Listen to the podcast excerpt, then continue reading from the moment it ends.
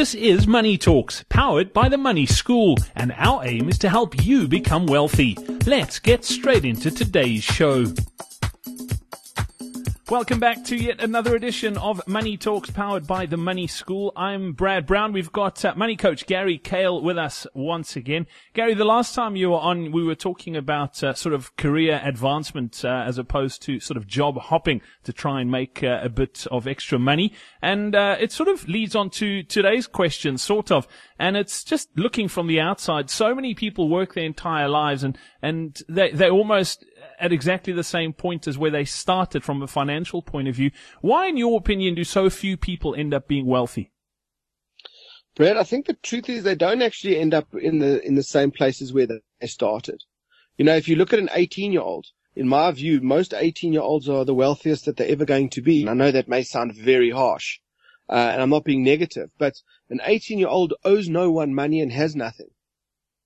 A 28 year old still has nothing, generally speaking, and owes money. And then by the time they 38, they owe even more and they still have not much to show for it from an asset perspective.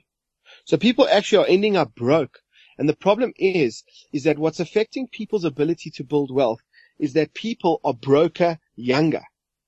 You know, in the olden days, when I say the olden days, maybe, I mean, I'm 41 now as we, well, turning 41 this year as we're recording this podcast. But I can tell you that when my dad was young, when he wanted to take a loan, he would go into the bank and he'd have a meeting with the bank manager. He didn't just go onto some website or respond to some SMS and within 14 seconds had 50,000 rand in his bank account. So the, the, the level of indebtedness of young people and young couples, so that they actually are, they, they're going into a negative situation. It's negative wealth from, from the, from, from day one straight from the time that they start earning money and they register on the, the banking systems or on the databases where they're earning money and so on, they start getting targeted and they get themselves heavily indebted. Now, the reality is, is that people start looking around because they've got this very constrained cash flow almost from day one because of the amount of debt they get themselves into very early on. And they really have no idea about how wealth is really developed and, and, how people build wealth. And for, for most of their life, people think it's some kind of a reward. They think it's a reward that they're going to get that one day when they earn enough money, they just are going to be wealthy because of it. And as you know, and through a lot of our discussions that we've had, income often has very little to do with wealth building activities because the more person earns, the more they spend. The more person earns, the faster they should be tracking towards becoming wealthy and financially independent. So what the missing link is, is that people do not really understand the, the consequences of action. In other words, they don't really understand what action is required to build wealth. They don't know the consequence of actually putting together a plan, actually spending money on purpose and enjoying it when you're spending it because it was according to a plan and actually mapping out how much they should be spending on their lifestyle. In other words, there's people that get wealthy, generally speaking, they're pretty cash flow strong. Why? Because what they do is, is that although they could be driving fancier and living fancier and traveling fancier, they actually hold back for a while and use the excess cash flow to build up assets and to build up savings so that at some point in time they start to become um, a lot more independent and they start to have a lot more choice in life.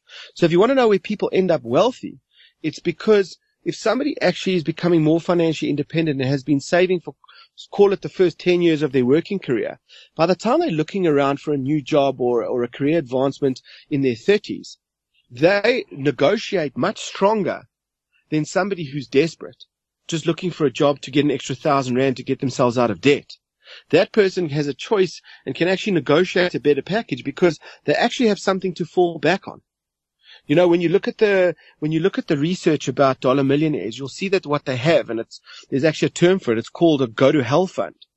And that is when people have extended periods of time where they don't necessarily have to work because of the fact that they have invested and saved quite a substantial amount of money. This puts them in a very, very strong position to not only earn more, but do more and be much more productive as a, as a wealth builder into their future. So I hope that answers the question why so people, so few people are becoming wealthy. Yeah, absolutely. Gary Kale, thank you very much for that. Uh, and yeah, it, uh, I think it, it, will raise a few interesting questions. And if you have a question about that, uh, why don't you be in touch? You can uh, pop us an email. You can get onto the website, themoneyschool.co.za, submit your question there. You can also get in touch via social media. We're active on Facebook and Twitter. Just search uh, for The Money School. You'll find us there, and we look forward to touching base with you. Until next time, from the two of us, it's cheers. Thank you for listening to Money Talks, powered by The Money School. To find out more about The Money School, connect with us on Facebook. Just search for The Money School SA.